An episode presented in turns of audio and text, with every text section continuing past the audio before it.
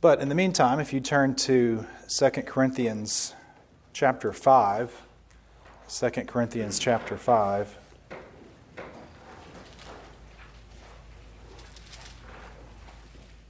going to read verse 14 through the end. 2 Corinthians chapter 5, begin with verse 14. Reads as follows For the love of Christ constrains us, because we thus judge that if one died for all, then we're all dead, and that he died for all. And they which live should not henceforth live unto themselves, but unto him which died for them and rose again. Wherefore, henceforth know we no man after the flesh, yea, though we have known Christ after the flesh, yet now, henceforth, we know him no more. Therefore, if any man be in Christ, he is a new creature. Old things are passed away, behold, all things become new. And all things are of God, who hath reconciled us to himself by Jesus Christ, and hath given to us the ministry of reconciliation to it that God was in Christ, reconciling the world unto himself, not imputing their trespasses unto them, and hath committed unto us the word of reconciliation. Now then, we are ambassadors for Christ, as though, as though God did beseech you by us. We pray you in Christ's stead, be ye reconciled to God. For he hath made him to be sin for us who knew no sin, that we might be the righteousness of God in him. Those are some powerful verses, probably familiar to many of us, and probably at different times. I know I've preached on nearly most of these, if not all of them. And today we're going to do something similar. So I want to begin with verse 14, where we see a very powerful concept here. It says, For the love of Christ constrains us, your translation might say compels us might say control, might say urges us. But we get from this idea that the love of God, the love of Christ specifically, compels us to do certain things. It makes us different, it gives us a reason. And I won't repreach a sermon that I've preached on that verse specifically, other than to say that in a world that's looking and lost and is absent of any compelling reason to do anything, Christ is that reason. And Christ is what constrains and compels us and pushes us forward. Christ is what gives us our focus and our desire in life. And it's a very important thing that we remember that we are here because of Christ, and therefore He is what controls and compels and constrains and pushes us forward. And He's doing that, and as we see in verse uh, 15, that we don't have any more of our own pride, our own habits, our own thoughts, our own desires, but we would live for a Savior. That we would do the things that He wants us to do in this world, that we would be obedient. There's that theme that keeps coming up over and over again. We would not live for ourselves, as it says in verse 16, but to Christ. That we would have a new standard, that we would desire new things and a new way of looking at things. And again, I think this is really important and kind of touches on what we tried to cover last week that we tend to make our own desires, our own pride, our own selves the standard of things, when in really what we should be doing is comparing what we should be doing to Christ, the standard. That we should be compelled to do what it is that Christ wants us to do and live in a way that he desires for us to live. And that brings us to verse 17, which is where I want to spend a majority of the focus today. It says, Therefore, if any man be in Christ, he is a new creature. Old things are passed away. Behold, all things have become new. And again, perhaps your translation says a new creation. And either way is perfectly valid way to get to the same idea. And I want to pause here for just a minute because it's easy so many times as we go over the scriptures to, to run right over a concept and not slow down and consider it, or to not really think through in detail what this is trying to tell us. Therefore, if any man be in Christ, he is a new creature. The old has passed away, and all things have become new.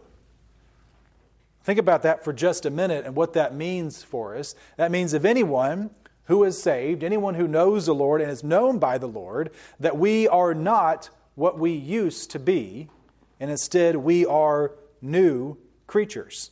We are different. We are made brand new.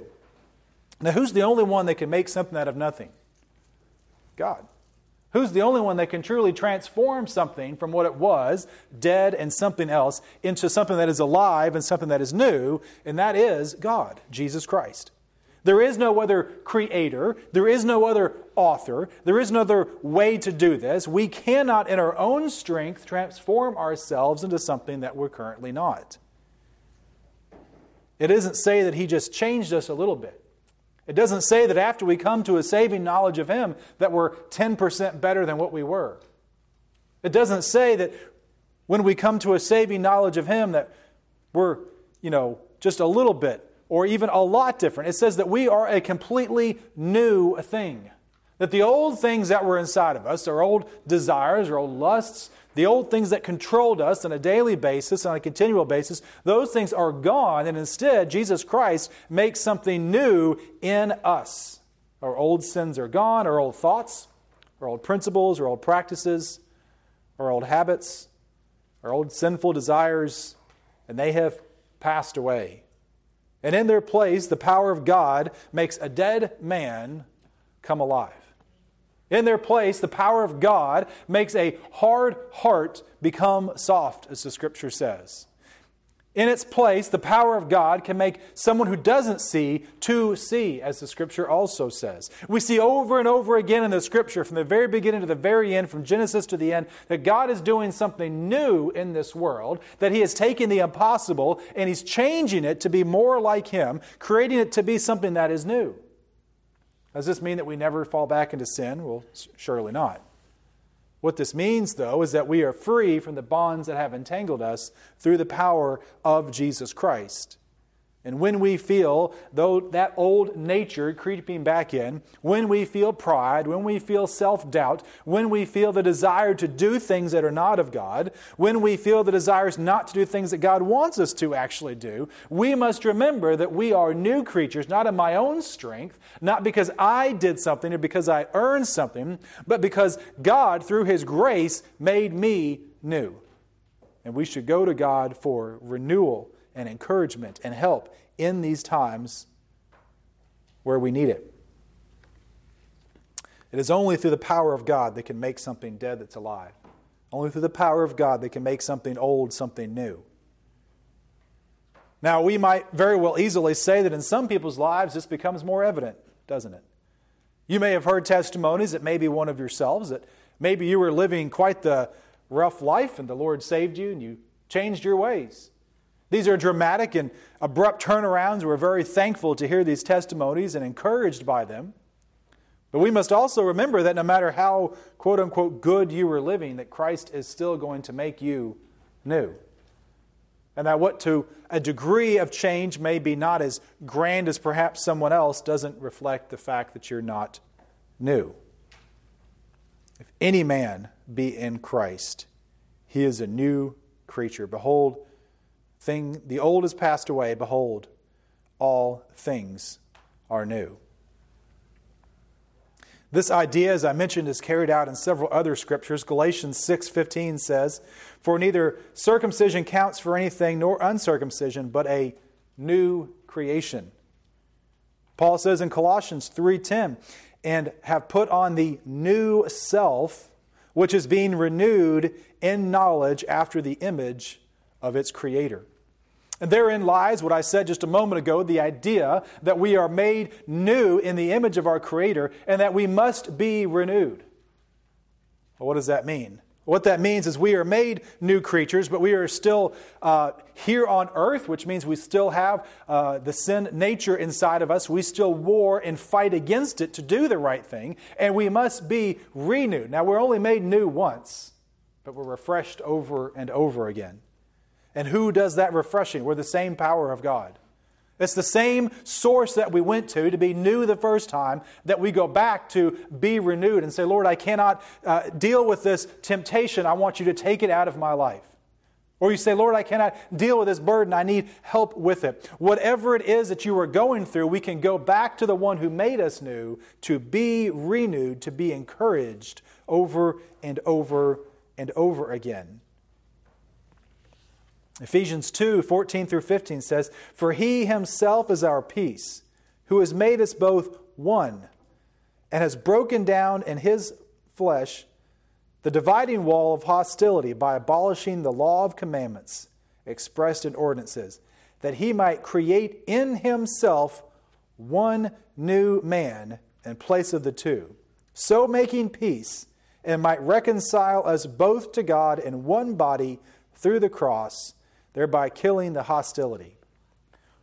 Well, that may sound rather complicated, but what we see is that we have this dual nature. We are fallen, and there's a struggle between what God wants and demands and respects and deserves and what we have to offer. And there is only one way to reconcile, if you will, and we saw that in 2 Corinthians as well. There's only one way to make this work, and that is the sacrifice of an all holy God in the form of Jesus Christ.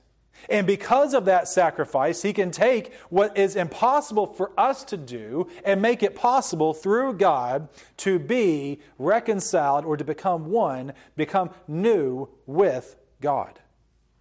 And this is a beauty and it is a wonder and it is part of what is often called the mystery of the faith. I don't really understand exactly how it happens, but I know that it does, and I know that the Lord does it, and know that it is in His power, not my own might, not my own effort, but through Him that these things occur.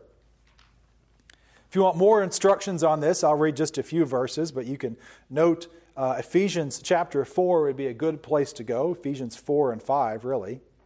But beginning with Ephesians chapter 4 and verse 23, we see uh, instructions about being a new creature.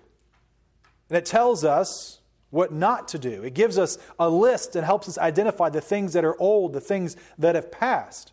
And so, as I read these, if you see these things in your life, then you must ask yourself one of two questions. Either A, are you not a new creature, as in you've never been saved?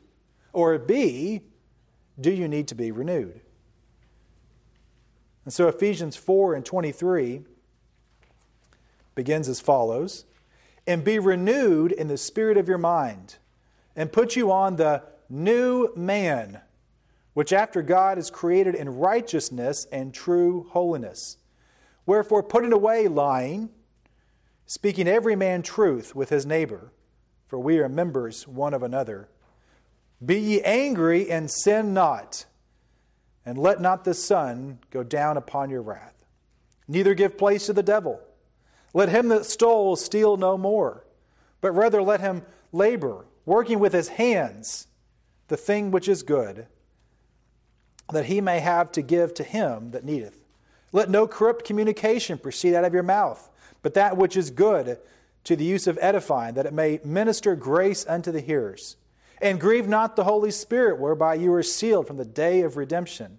Let all bitterness and wrath and anger and clamor and evil speaking be put away from you with all malice. And be ye kind one to another, tenderhearted, forgiving one another, even as God, um, even as God, for Christ's sake, has forgiven you. And so we are told in this section here what we should do when we are a new creature. Both things that we ought to do and things that we ought not to do we are reminded that we are to put away the old things and no longer be pulling those out. Why? Because we are, in fact, a new creature in a new creation. And we should instead strive to do the things that God has commanded us to do through the Scripture and through the Holy Spirit. You could go on into chapter 5, and it gives us more instructions about what we are to do. Be ye therefore followers of God, dear children. And you can continue reading through the rest of this book to see what it is that God is telling us to do. And so I encourage you to consider the rest of this chapter today and tomorrow, the next few days and this week, as you reflect on the fact that those of us who know God are new creatures. And as new creatures, we act and don't act in certain ways. And I do want to make one note back in 2 Corinthians.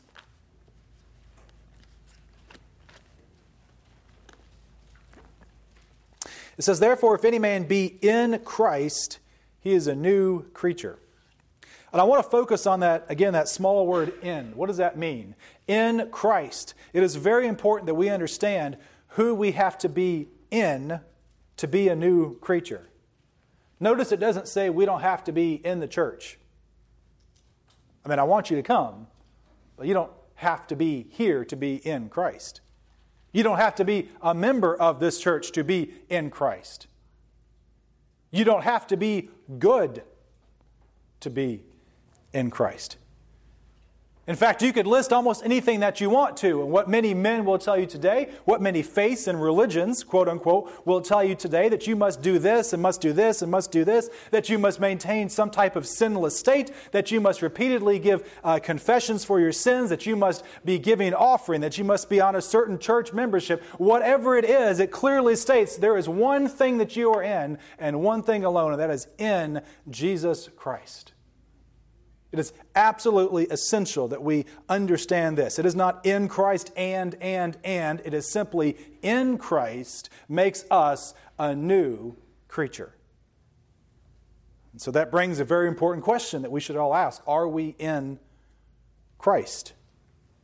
Not am I a member of this church? Not am I friends with so and so? Not am I a good person? Not am I do I donate so much money? But am I in Jesus Christ. There is no other way. Philippians 2:13 reminds us it's also not our own effort, for it is God who works in you. And John 1:13 who were born not of blood, nor of the will of the flesh, nor of the will of man, but of God.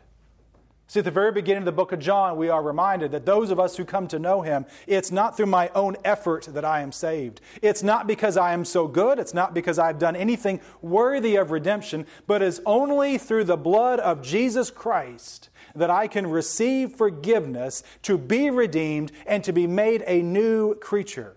In him and in Christ alone, there is no other hope. And there is no other combination of hope. It is not Christ and something else, it is in Christ alone.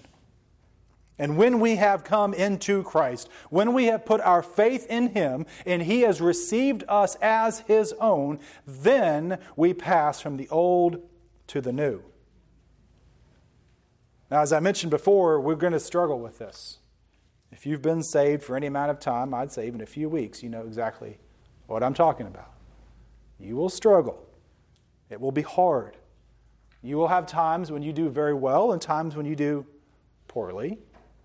We're going to struggle while we're this side of eternity because I still have to live in this physical body, which is going to tempt me to do things that I should not do and is going to tell me to be lazy about doing the things that I should do.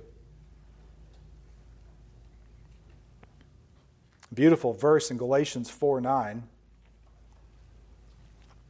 Apostle Paul is writing to the church in Galatian. and says this peculiar phrase, but now that you have come to know God, or rather be known by God, how can you turn back again to the weak and worthless elementary principles of the world, whose slaves you want to be once more? See, Paul hit on something very important that I think we need to remember as believers. We're all going to trip. We're all going to fall. We're all going to stumble. We're all going to make mistakes. We're all going to step back a little bit. Now, I'm not making excuses for that, other than to say that it's those times when we are trying our best and mess up that we need to remember that we are a new creature, that God loves us, He we've been reconciled, and we need to get back up and try again. But there are other times in our lives when we actively choose to do the opposite, and we actively choose to do it for a long period of time. This is a serious problem, and this is what I think is being addressed here. It's not, oh, I yelled in pain and said something I shouldn't. It's not, oh, this person cut me off, or I lost my uh, temper, or I temporarily forgot to do this, or whatever it is. I think what is being addressed here in Galatians is that they came to know the Lord, they came to be chosen by Him, to be known by Him, and to know Him. And I love the way that it works both directions. But that at some point they began to go back to the very basic principles of what we would call the flesh of life before Christ. They went back and they began trying to follow all of the Jewish customs, which were no longer necessary.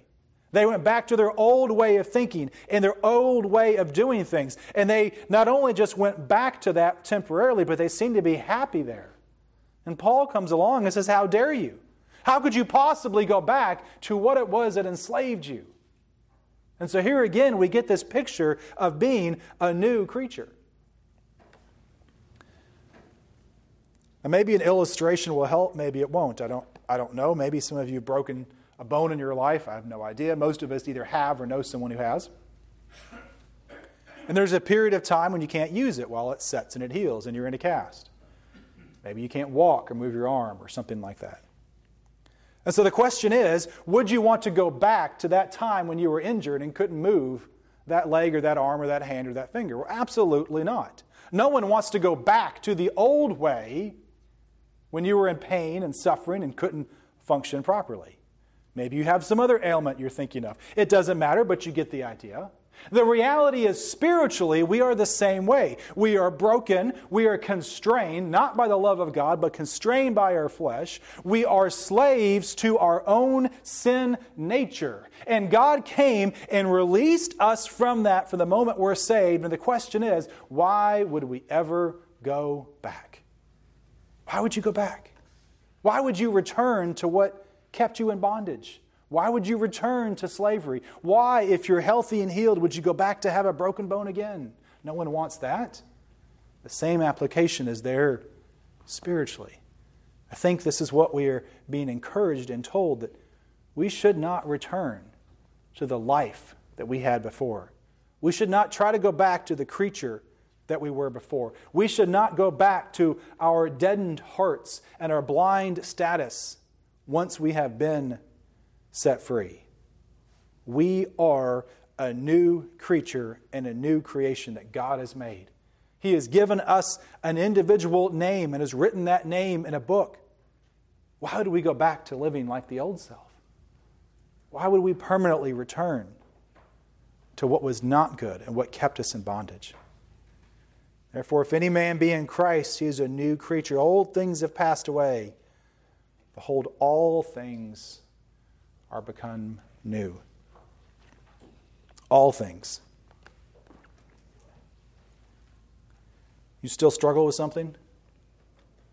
Of course we do. But all things will become new. Do you still have issues with pride? All things can become new. Do you still have issues with addiction to something? All things can become new. Do you still have lustful desires? All things can become new. Do you still have self doubt and self hatred? All things can become new. Whatever it is that you're dealing with in your life, if you've been saved, all things can become new through Jesus Christ if you will give it to Him. Not if you try and do it on your own, pull yourself up. But if you give over control to Him. That's why some of the best addiction counseling, and you can fill in whatever you think I'm thinking about for addictions, but I'll let you think about whatever you want. There's lots of different types of addictions. But the best addiction counseling helps you realize like this isn't something you can control. God has to do it. And so, whatever it is that you're struggling with in your life, let us remember that if you've been saved, you are a new creature, and only God can change it. And God is wanting to change it. He desires to change it. He wants you to be whole. He doesn't want us running around with a broken leg. He doesn't want us to run around spiritually broken. He wants us to be whole. Think this is why, and we see in Philippians 2:12 that we are to work out our own salvation with fear and trembling. Now, as I've said before, this verse has been abused a few times. It's not telling us to work out something we don't have. It's telling us to exercise our salvation. It's telling us to know the Lord and to live into Him, to make sure that we are open to Him, to allow everything to be new. To be open to allow God to pinpoint and say, right there is what I want you to change. Here is where I want you to do something different. This is what I want you to do better. We are to be active and engaged. Salvation is certainly something that happens once. But after that, we are to grow to be more like Him. We are to become more like Him. Are all things new for you? Ask yourself that. Have all things been made new to you? Every time we scripture talks about new things, it talks about things that have passed, but it also talks about things we should be doing. Don't really understand the particular focus on that for the last few months here, but obedience isn't just not doing something, it's doing things that God wants you to do. I don't know what those things are. You can't come to me and me tell you. It doesn't usually work that way. In fact, very rarely would it ever work that way. On occasion, you might have someone who speaks truth into your life and gives you some message from the Lord. But for the most part, I think God is waiting and willing. In fact, He's more than waiting. I think He's actively telling us, and I think we're saying no. Or we have our mind clouded with so many other things we can't possibly hear what it is that He wants us to do. Are all things new for you? If they are, then let us live a life worthy of the calling that Jesus Christ has laid before us. If He has made you new, let us live like we're new. Let us seek Him to put the things that do hinder and hold us behind away. If we've been made new, let us seek Him to help remove the sin that's in our lives that's still holding us back. If we've been renewed and made new, then let us seek Him not only for guidance for what we should be doing, but encouragement and help to make sure that we actually do it.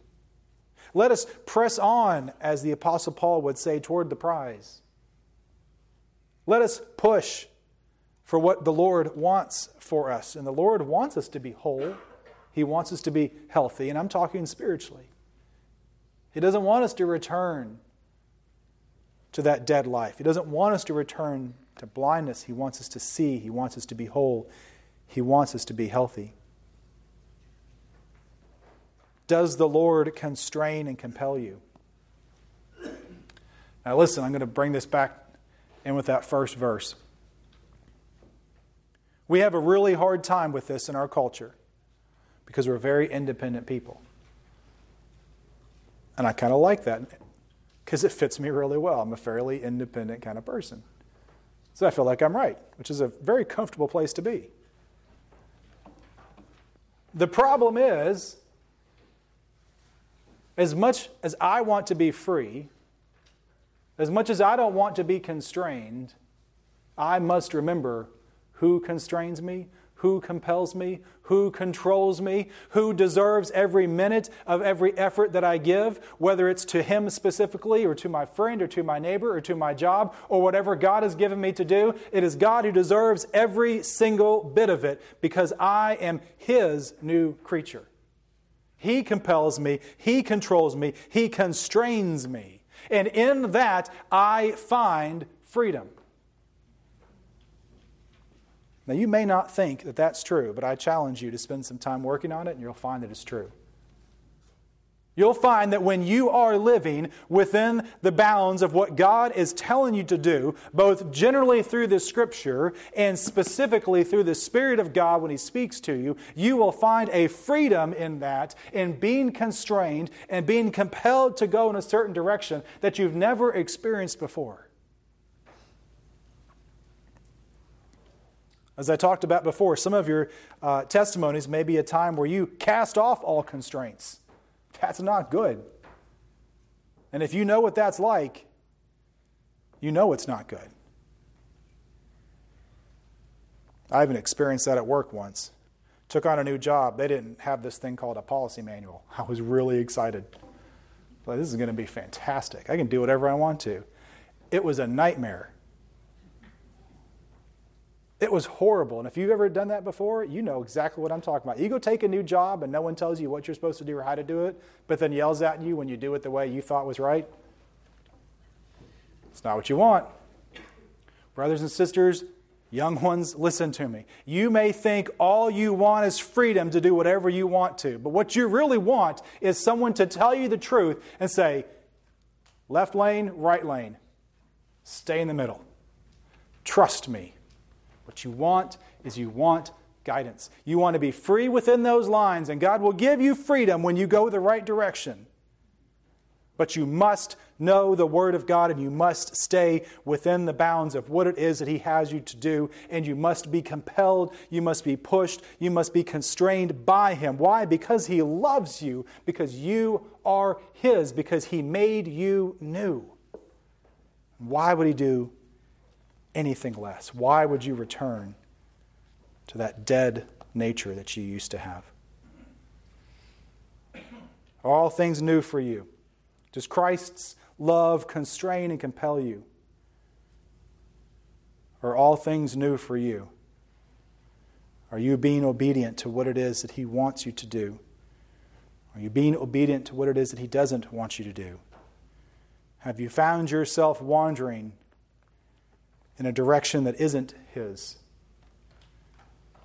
then it's time that we pause and we remember that apart from Him, we can do nothing. But in Him, in Him alone, we have power. Because He has power. Because He made us new. And so, as we close, we give you an opportunity again to be obedient. Maybe you need to be obedient the first time and come to God and say, God, make me this new creature. We call that salvation. That point when you come to God and you fall on your knees and you recognize that you have been a sinner, that you are a sinner, that you're actively in rebellion against God, that the Bible says you actually hate God. And if only we would just admit that sooner, we'll get a lot closer on the way, won't we? Although we try to convince ourselves it isn't true. But when you finally realize that you hate God and you're actually God's enemy, and you come before Him under that conviction, realizing your state, and you beg for mercy, and He gives it to you, and you feel that peace, and your sin is taken away because Christ has crucified, been crucified for your sins, and you become to know Him, then in that moment, somehow spiritually, you are no longer dead, but you are alive. You are His. You are a new creature with a new name to live forever with Him. And if you've not experienced that, then you need to experience that this morning. And for those of us who have experienced that, and maybe you're sitting here realizing, you know, I know I'm a new creature, I know it. But boy, have I gotten really used to going back to the limp that I had before. I've picked back up that burden that God took away from me. I've given in to the things that I shouldn't, then I think in a very similar way, you also need to confess and ask for help. Because it is in Him who works to give us the power. If you have a burden, if you have a struggle, it is God who will help you.